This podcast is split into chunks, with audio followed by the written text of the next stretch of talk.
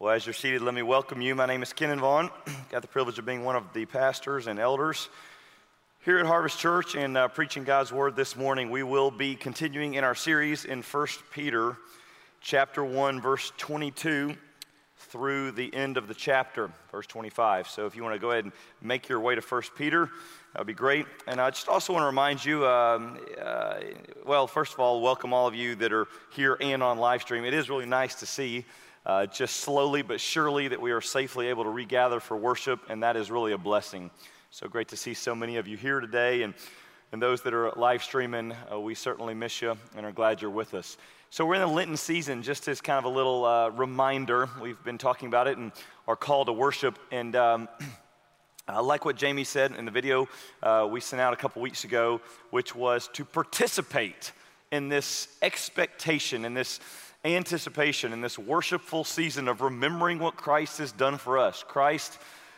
Uh, crucified, dead, buried, raised from the dead. So we are taking these candles every Sunday, we're blowing one out.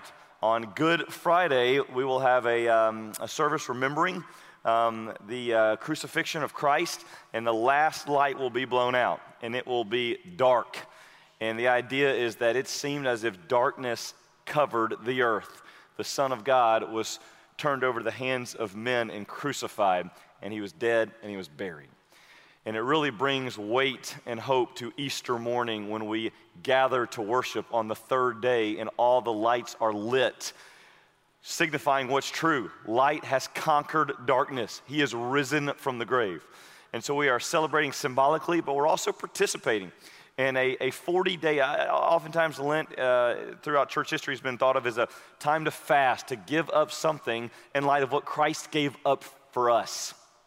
And so we just participate. Instead of merely a Friday to a Sunday, we take a season on our calendar and we really do something to remind ourselves to meditate on the truth of Easter, uh, the truth of Good Friday and Easter, the, the death, crucifixion, the resurrection of Christ. And so you can do that. Many times, uh, that's what folks do. Jamie had a, um, a word a couple weeks ago to maybe add something to your calendar. Instead of subtracting something, maybe take up something that would stir your affections for Christ that you don't normally or consistently do, and for 40 days say, hey, I'm going to do it. It's okay that we're a week and a half into Lent or two weeks. I would encourage that. It's not too late to begin to participate. Uh, for many of you, let me just say this one of the greatest things you could do this Lenten season, now till Easter, which is coming soon, is say, you know what, I'm going to take a few minutes to get up earlier, whatever it takes, to have time in the morning that's devoted to the Lord.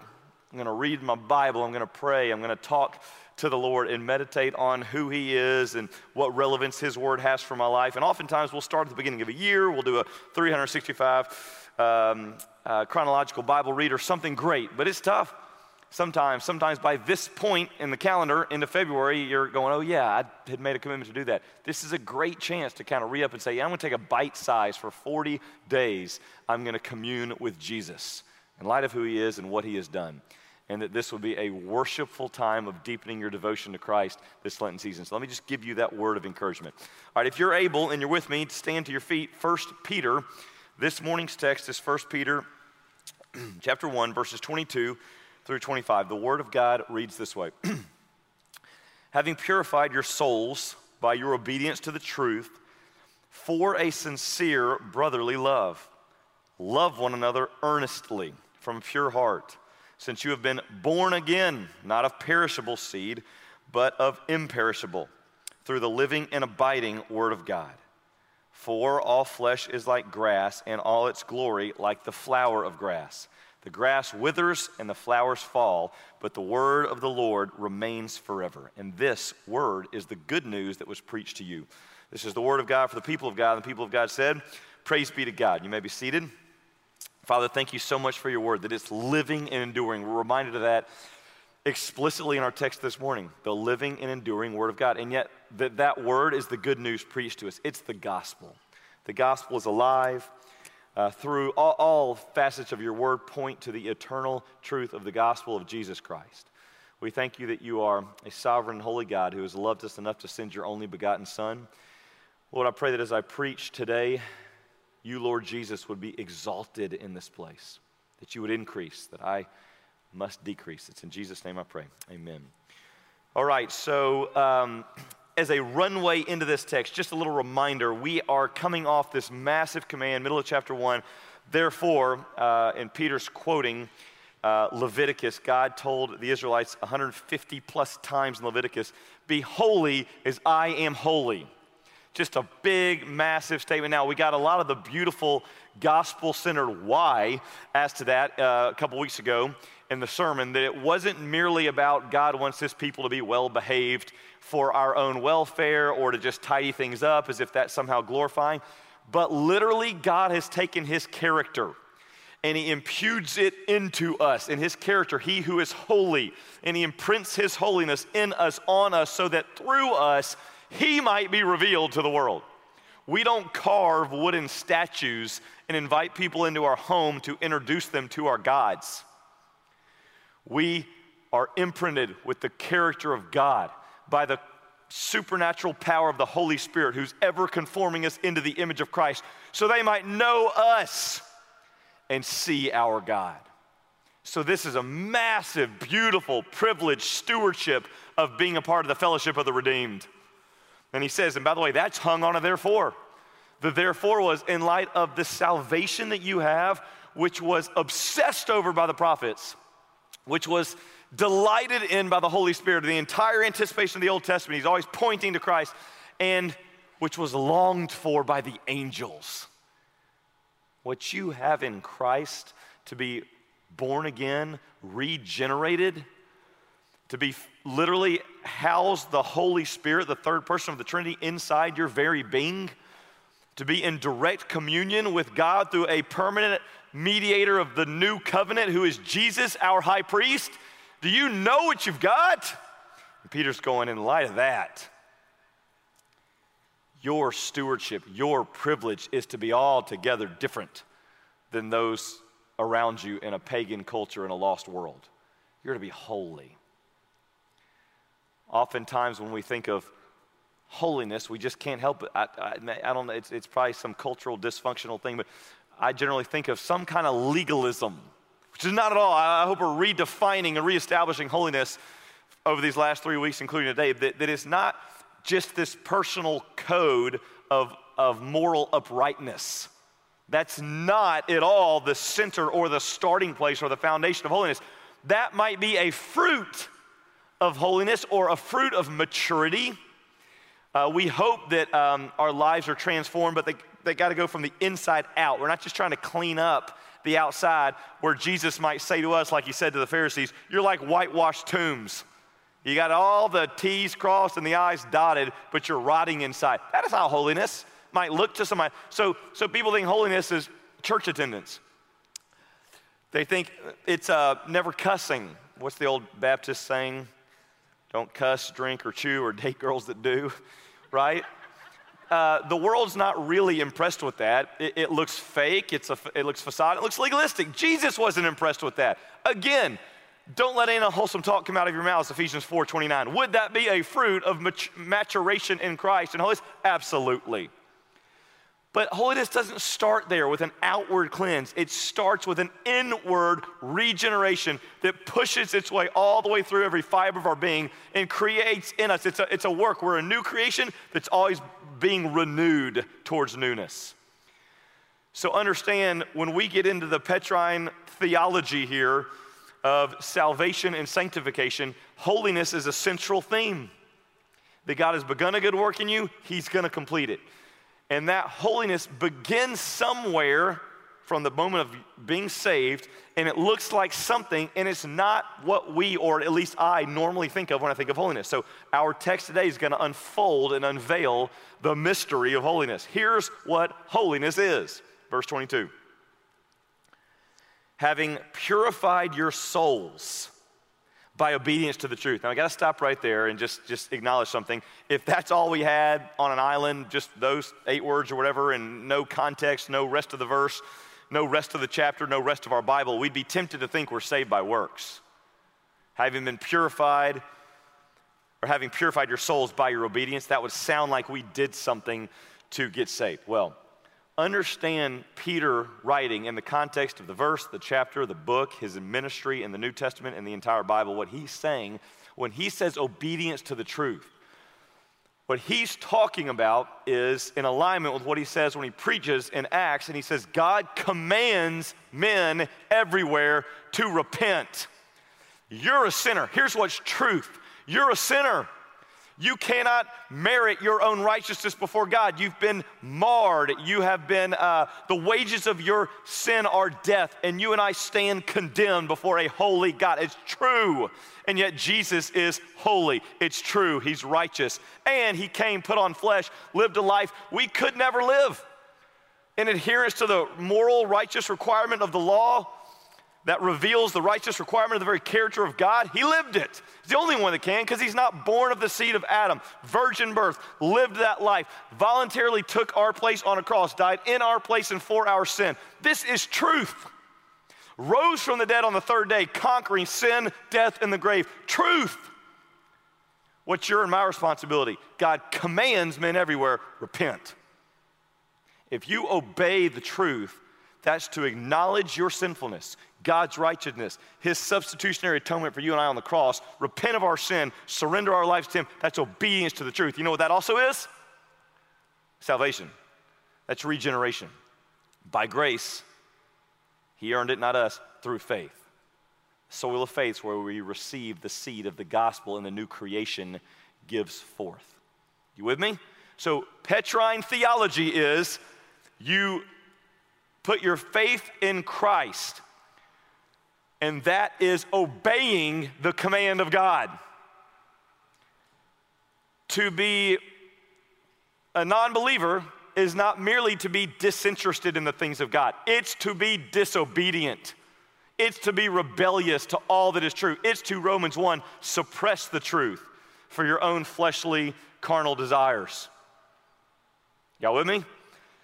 So he says, having purified your soul by obedience, which is by the reception, the understanding, which is spiritual illumination, is given us by God. We've established that in chapter one. The receiving of the gospel, it being planted on our, our the soil of faith in our hearts, creating in us a new creation. Let me give it to you as Titus says. Titus 3:5. Make a note in your Bible. Titus 3:5 says, "We are saved by the washing of regeneration and the renewing by the Holy Spirit." Isn't that an awesome verse?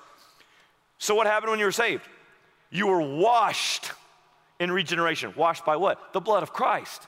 Because you received that which is true. He died for me. And you are renewed in the Holy Spirit. You are made into a new creation by the very power of God at work through the third person of the Trinity. So you've now been purified. You're purified in your soul by your obedience to the truth. Four, now we have a reason we are purified. So this paragraph or pericope in seminary terms, is, uh, is uh, just rich um, with um, application and in, parallel to the context of Paul's writing in Romans 12. I can't read this paragraph and not just think Romans 12, they just mirror each other. And if you remember Romans 12, a very famous chapter in Scripture, Paul starts by saying, in view of God's mercy, so, just in view of the fact that we aren't getting, that's what mercy is, you're not getting what you and I deserve. We're, we deserve death. We get life in and through Christ. He imputes his life to us. The righteous the, died for the unrighteous. We who are sinful become righteous by his righteousness. We don't get what we deserve. That's mercy. In view of his mercy, Paul says, Paul says, in view, if you really get your mind around God's mercy, there's, there's, there's, it demands a response. In view of his mercy, he says, offer your lives as a living sacrifice like hop up on the altar and say, Lord, I'm yours. This is your spiritual act of worship. This is how you respond to what is true of the gospel. It doesn't demand a, a part of your schedule, it doesn't demand 30 minutes every morning, it doesn't demand Sunday mornings. It demands your life. That's Paul, Romans 12. That's Peter, 1 Peter 1. Having been purified, having purified your souls by obedience to the truth, Here's what it's to produce a sincere love. A sincere love. The word sincere. In the Greek, it's hupokrites. Hupokrites. What word does that remind you of in the English language? Hupokrites, hypocrite. The idea is that there's a love that's meant to be a response to being purified by the regenerating waters of the blood of Christ that's to produce a necessary response of a love, not a shallow, cultural, fake facade of love, but of sincere, non hypocritical love. Let me tell you more about that word. Hypocrites, it was used in a certain context. It meant play acting. That's what it literally means play acting. In the first century BC and AD, the, um, if you went to a play, they would have the masks. And the mask would have a face on it, the sad face, the happy face, that denoted the expression of the character that was being played. But the person would hide behind the mask. They would say their lines, which were memorized, behind a facade, behind a mask.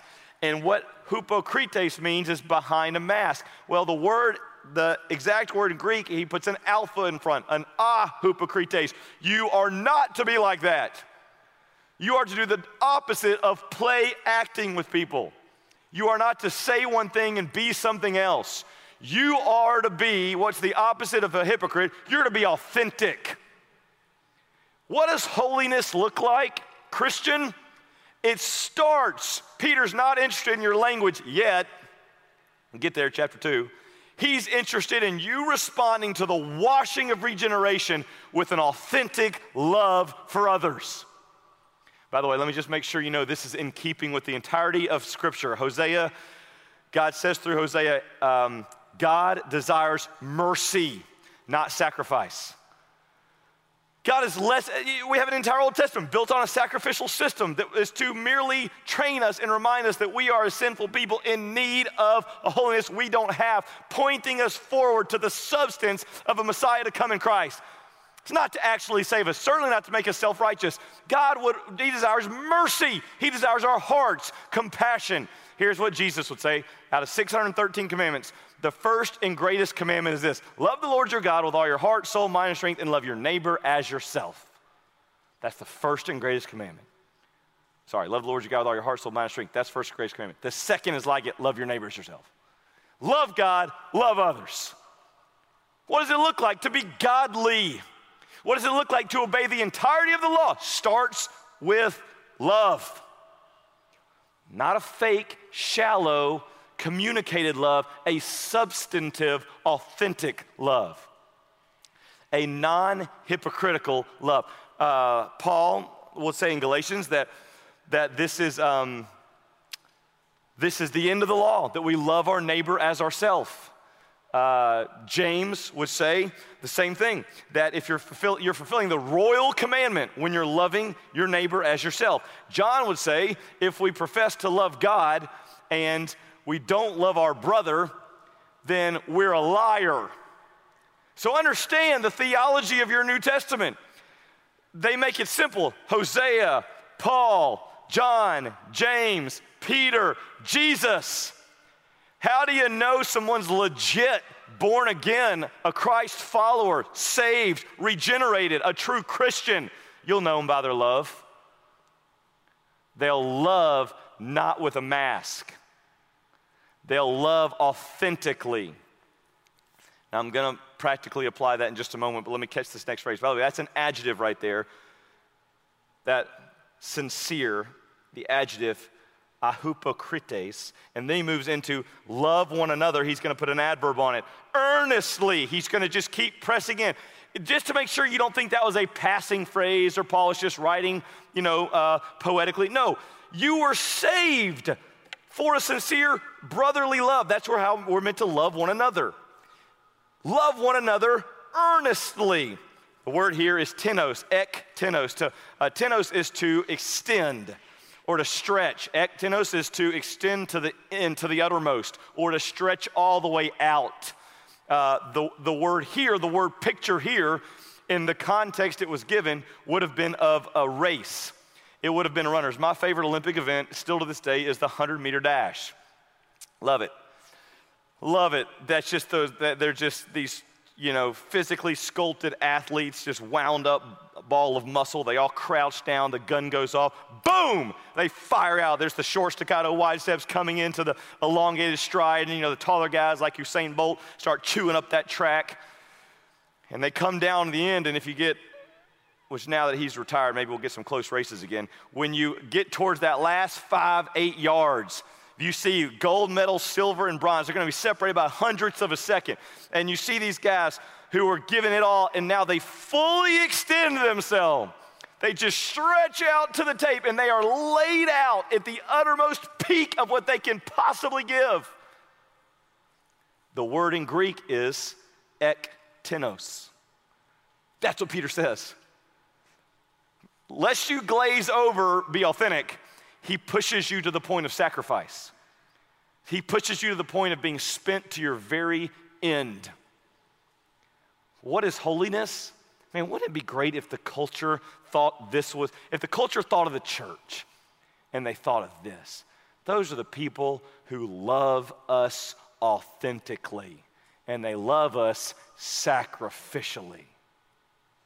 It's like they've given their lives for the sake of their Lord and His gospel. That's what we know. We don't know much about those people, but we know that. We see it. All right, let me apply for a moment. We see it in their marriages. Now, I really wish the statistics backed up what theologically is true and what's meant to be real. They, they don't much, they don't in an obvious, set apart way. But it, look, we can't, obviously, we can't love our neighbor well without loving our spouse well.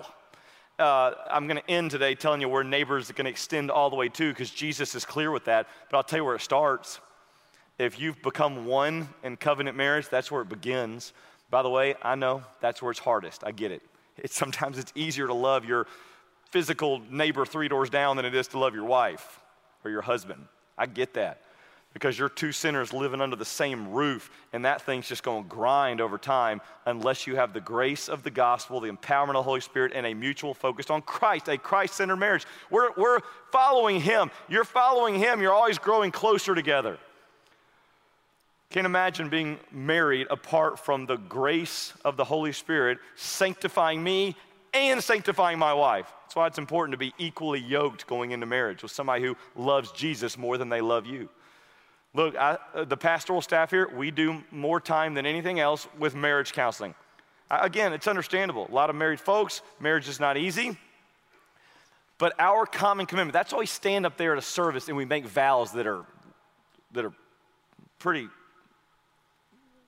uh, crazy. Have you ever thought about what you said in your vows? I'm going to commit to loving you as Christ loved the church from now till the day I die. All right?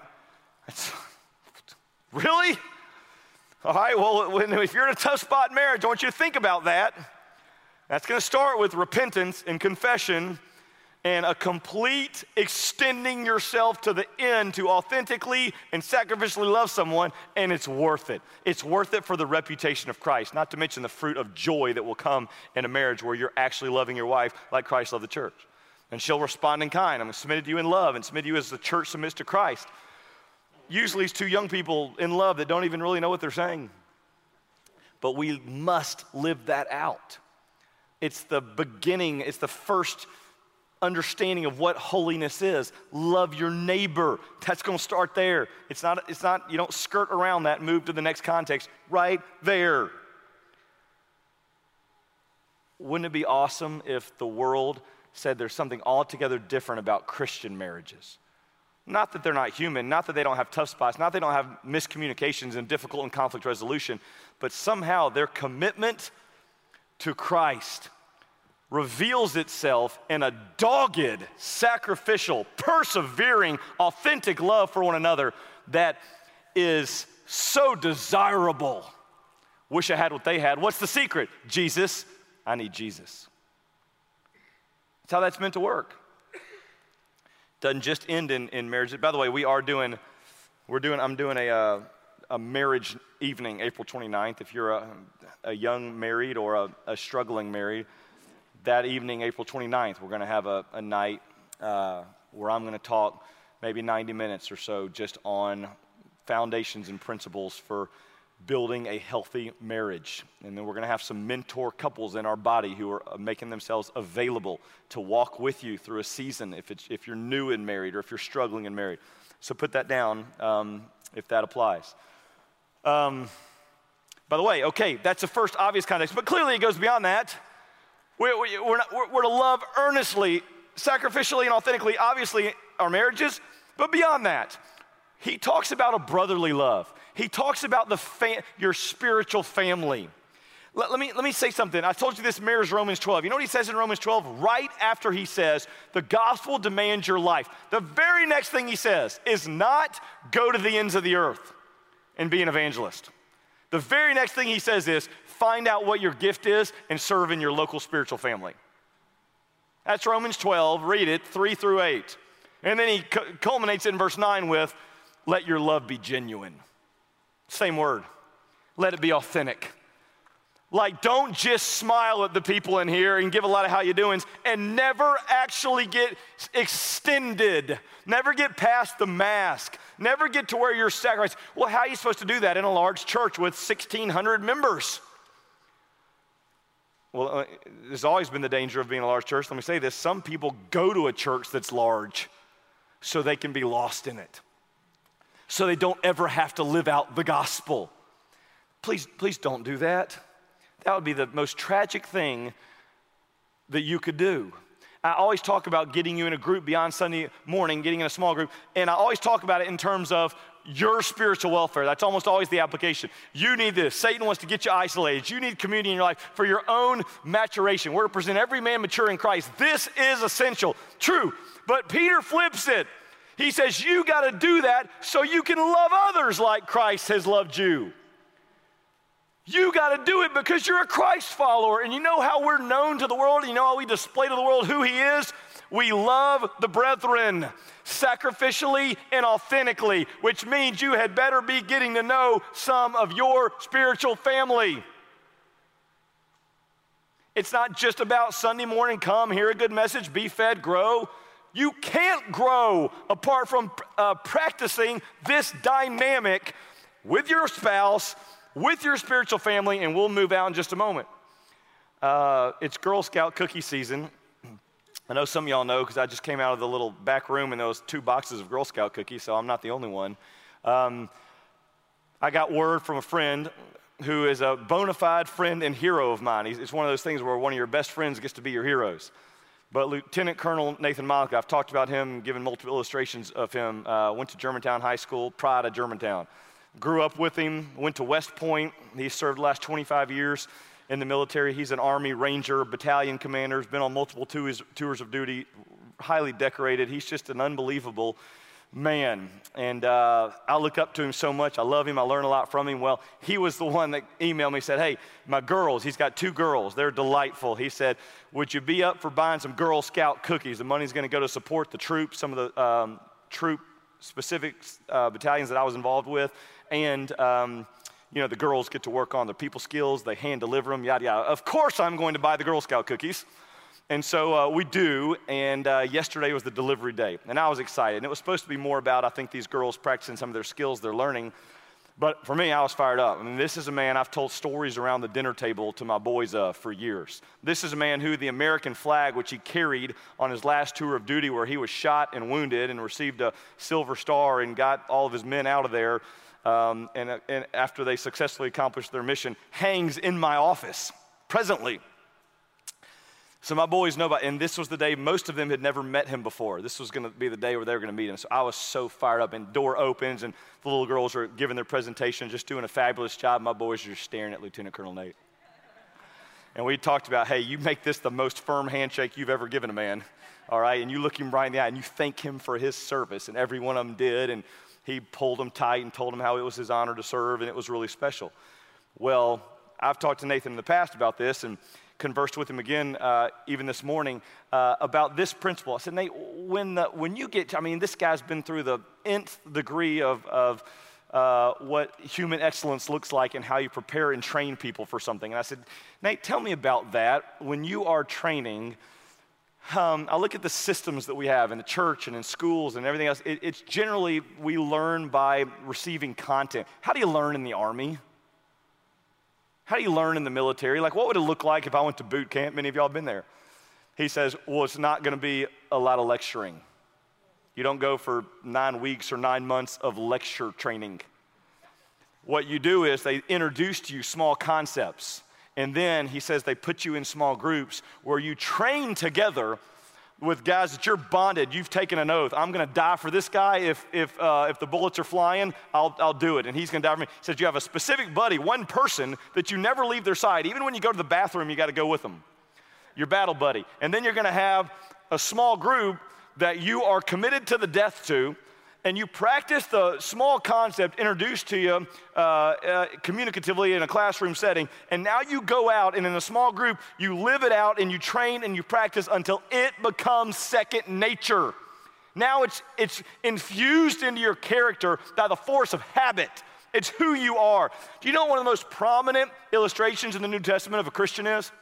We're meant to be soldiers for Christ. We're meant to take these things and now these principles of holiness, which starts with love, authentic sacrificial love, and we now get in small groups where we practice them until it literally forms in us a more loving, sacrificial, authentic, loving nature.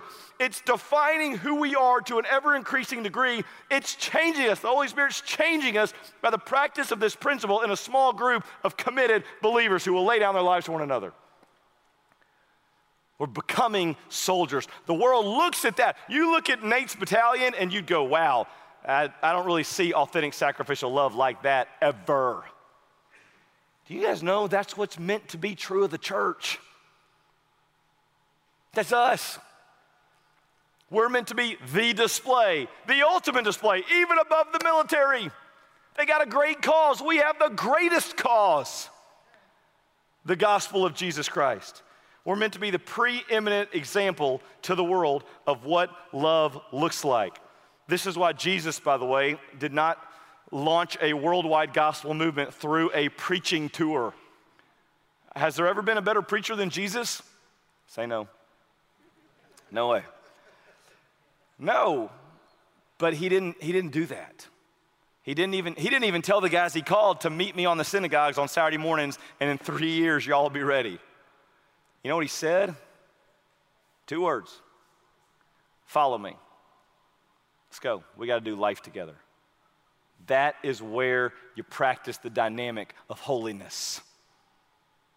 Of course, they experience it, they see it in Christ, they experience it with Him, and they're practicing with each other. He's transforming them so to the point where He will say to them at the Great Commission, You now go and make disciples. We know what that meant.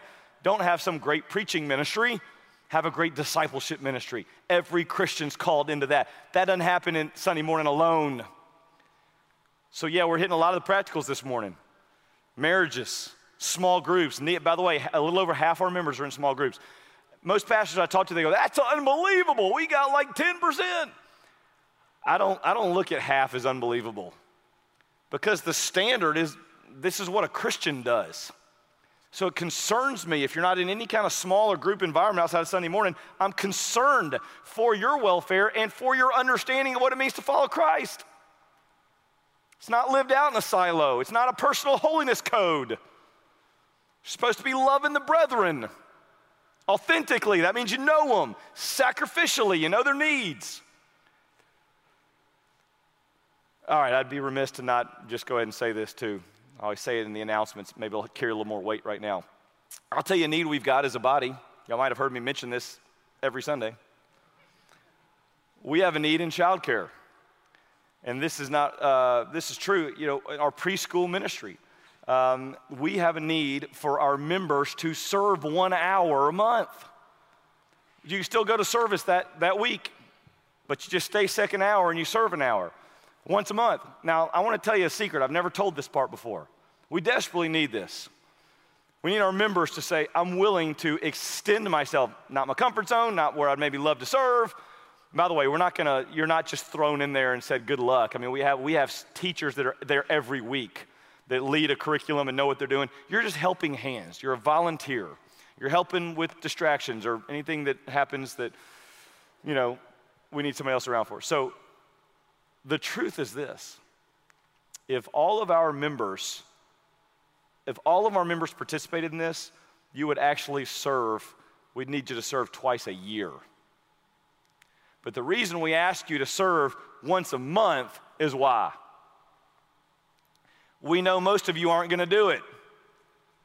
Well, I was convicted by this. I was like, why is that okay? Like, we're a spiritual family. When we got a need at home, my, Catherine and I are always preaching this to our boys. We have a need here, fellas. It's not just mom that does everything. And, and by the way, don't wait till we tell you. If you see the need, as what I tell them is manhood. You see the need and you willingly and voluntarily sacrifice your other agenda for the sake of the family. Step up, get in there, serve. You're part of the family. Well, how is that any different with us? We're a spiritual family. We got a need. And the truth is, if everybody ran to the need, twice a year, that's what we need. That's what we legitimately need from everybody. Uh, I was asking my wife, I was trying to think about this, obviously, could be illustrated very well. What does authentic sacrificial love really look like? and uh, all I could think of this morning as I uh, pondered that, trying to think of a good illustration, all I could think of was old Dan and little Ann from Where the Red Fern Grows. And I was like, you know, I need to give him a human illustration. And so uh, Catherine was walking by right then. I said, hey, babe, what, uh, when you think of authentic sacrificial love, in a way of illustration, what comes to mind? And she said, Tony Stark, Iron Man. It's like, what? That is not at all what I expected you to say. Clearly a uh, boy mom. And she's like, yeah, you know, Tony Stark, Endgame, like when he gets all the jewels from Thanos and he snaps his finger at his own death to save the world and provide a place for his daughter to grow up that's altogether different and better than even if he had spared his own life with her. I was like, okay, okay. I just was kind of thinking you'd say something a little softer, you know. And she's like, okay, well, it's a wonderful life. George Bailey, all he wants to do is get out of Bedford Falls. And yet he puts all of his dreams, that's all he wants to do. He's the world adventurer spirit. He puts all, why? His brother. His brother's got an opportunity to go to college. He'll sacrifice and wait and, and hone down on the family business, and his brother's gonna get a chance to live out his dreams. And then his brother's done, and now it's his family. Then his family done, now it's the town, so it doesn't become a potter's wheel. And all of his life, he just keeps denying himself and loving sacrificially and authentically. And she said, What about Jack and Rose? Is it Jack? Titanic? Is that right? That's her movie. She says, You know, there's one iceberg one piece of ice. They both can't fit on it. And so he's not trying to get on there with her, and it's going down. So he slides off and he says, You go live. You're gonna have a life rich, full of love and children and a family and a legacy. And I willingly, the greatest way I can demonstrate my love is to provide that to you at my own expense. You know, most movies that tug at your heart have an expression of sincere, authentic love. And here's why underneath the undergirding theme of any really good epic movie is the gospel. It's a sacrificial love where someone lays down a life for someone else to have a life that they don't otherwise aren't going to otherwise have or don't deserve which at the end of the day tugs on our heart because we're created in the image of God and we're separated from fellowship with Him. And there's a redemptive story at play where God has literally come in flesh and he has given his life that we may have that which we wouldn't otherwise have eternal life now and forever in him. And we are searching for meaning in this world under the sun, and apart from God, we can't find it. We hunger and thirst for righteousness, and we see it in a movie and it tugs, and we're like, oh, I want that. Every single one of those movies, illustrations, is merely a taste, a shadow of what is substantially all fulfilling and eternally true in the gospel. Peter says, You are to live out this love story. You've first been loved, now show the world what that looks like. Cancel every other agenda that's an idol over this and let this be the agenda of your life. And here's why. Since, we get a clause of why to finish it. Since you have been born again. That's why. Yours is salvation, not of perishable seed, but of imperishable. When you're born in a family, you take on a familial look. You look like your dad, or maybe if you're lucky, your mom. You know, you, you, you grow in the, there's something with that perishable seed that's true. Your parents aged. You know, you thought you'd never look like them. And all of a sudden you start looking like them. And you're aging and you're experiencing the effects of the perishable seed of sin. And you're aging and physically things are deteriorating and you're growing older and tired. And then just as your grandparents and your parents died, you're physically gonna die. It's a perishable seed. He'll say, he'll contrast this with an imperishable seed, which is your spiritual family, that you were born of a spiritual seed, the gospel seed, fertile soil of faith, new creation, which is you. Here's why it's altogether different. All flesh is like grass. Well, it's altogether different because it's through the living and abiding word of God. By the way, he'll define that as the gospel. This is the good news preached to you. So, the gospel, you're born again through the gospel of Jesus Christ, receiving it by faith. And look, all flesh is like grass and its glory like the flower of the grass. The best you can ever do is have a really pretty bloom. You know, you're working up to it in your 20s, you're trying to get your body in shape, you're trying to look good, feel good, climbing corporate ladder or whatever it is, being the best version of yourself and everything. Things are just kind of, and then at some point, you kind of peak. And we're always trying to push the peak. You know, Tom Brady's telling us you can peak later. And we're trying to push it, but at some point, guess what? I think it was the uh, great cultural theologian LeBron James that said, um, Father Time is undefeated. That at some point you're going to peak, and we call it being over the hill. Then you're going to start fighting atrophy. The best you can do with your perishable seed is have a bloom for springtime. It blooms, and everybody goes, wow, and then it's gone. But that's altogether different than the imperishable seed which has been planted in your heart when the gospel took root in the soil of faith. And now there's something living, it's divine, it's imperishable, it'll never fade, it'll never die. It's just like the very word of God itself. It's eternal and it's true. And guess what you're meant to do? Look like your Father who is in heaven. Bear a growing family resemblance through maturity all the way. It never, you don't go over hill and back down. You just grow and sanctify and mature until you meet Him face to face. Amen?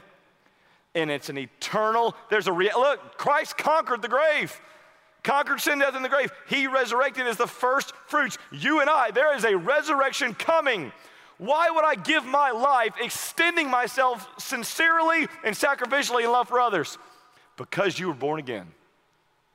And you now resemble a heavenly father far more than you resemble your earthly father.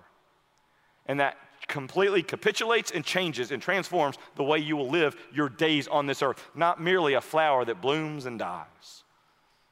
You are now a part of a grand redemptive story, and you're ever increasing, to an ever increasing degree, displaying the holiness of God to a lost pagan world.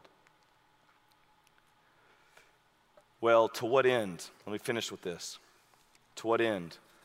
Starts with your wife, your husband, and your family, and your, your, your marriage. Maybe in your roommate, with your roommate if you're not married yet. Not with your dog, it's got to be a human. Right, it starts there, and then it goes to uh, the brethren. That's what the Bible says. You got, you got, if you can't love God's people, that's problematic. It's not just problematic for you, it doesn't just reek of immaturity, it drags the name of Christ and the gospel through the mud. So it starts there. And then at the end of the day, who is my neighbor? You know, one of the most famous stories in your New Testament is in Luke 10. A, a scribe comes to Jesus and he says, What must I do to be saved? And Jesus says, uh, What does the law say? And the guy quotes Leviticus and Deuteronomy Love the Lord your God with all your heart, soul, mind, and strength, and love your neighbors yourself, which is true. And Jesus says something very convicting. He says, Do that and you'll live. Hey, Anybody here want to have to love God perfectly and love your neighbor perfectly in order to earn your salvation before God? Any takers? Heck no. This was a great invitation. This was a subtle altar call. The guy should have said, I can't do that. Nobody can do that. And Jesus could have said, precisely, repent and believe on me. I'll pay the price for your sin. But he didn't. He says he wanted to justify himself. That's the problem with man. And in so doing, he said, Who's my neighbor? Like, where's the bar that I got to jump over to be saved? And Jesus says, All right, there's a story about a man who traveled in Jerusalem to Jericho and he uh, falls in the hands of robbers. He's beaten, left half dead. Priest comes, passes him by. Levite comes, passes him by. Ain't looking good for our, our guy. And then here comes a Samaritan, an enemy of the Jew. He comes and it says he saw the man and he felt something, splanchnizomai. His heart broke open in compassion for this man. He stopped. He tore his tunic, put it on this man. He treated his wounds with oil and wine. He put him on his own donkey. He took him to an inn. He paid for him to be taken care of. He even said, Stay till the next day. This is called interrupting your entire life. He's into his time, he's into his money. And he says, I'm going to leave, but when I come back, I- am going to give you a blank check. I'll pay off everything that's owed from an enemy. And Jesus says, Let me ask you a question. You tell me who the neighbor is. Can I tell you what Jesus just spoke into? This is Jesus. And here's what he said In case you're wondering who's your neighbor or what it means to love, here's a story. Your neighbor is anyone in need. And to love them is authentically and sacrificially. And that story houses in it the grand why of it all. And it's this when you read that story, I hope you're able to see that this isn't merely just about some fictional characters. It's about the true story of you, and you're not the Samaritan. You and I are the dead guy on the side of the road. Do you know what's true for you and I if we're in the family of God? There's an ultimate good Samaritan who saw us and was moved who came and was stripped naked and beaten and persecuted so we could be clothed in righteousness, who gave to the extent of his own blood so that we might be washed in it and purified in our soul, who paid for our debts, who redeemed us with his life and his death, and who has declared that he will come back and finish what he has started in every one of us. Jesus is the ultimate Good Samaritan. And even though the st- story didn't hold it, you can imagine if the guy had woken up and looked around and he was, thought he was dead, and all of a sudden he's cared for, and he's saying, Hey, who did this for me? And the innkeeper would have said, What? Well, it was your enemy, formerly, but he just sacrificed everything for you. And you'd be saying, Where is he? Well, he's gone away, but he said he's coming back. He's going to finish what he started here. And you know what you'd be thinking right there? How in the world do I pay back the man who saved my life? And Jesus does say the last sentence in that story, he tells the hearers and the man who asked the question, he says, You go and you do likewise. You and I are to extend ourselves sincerely and earnestly because we've been born again, because he has first loved us. Father, I pray that we would be a people who are, know what it is to love. Lord, we can't love in a silo. We can't just live our lives in a pandemic and isolation and work from home and put food on the table and go about our business. Lord, there's, you've called us to love in the context of our homes and families, roommates. You've con- called us to love in the context of our spiritual family, your body, the body of Christ. You've called us to love even in the context of the, the stranger in need that we don't even know anything about.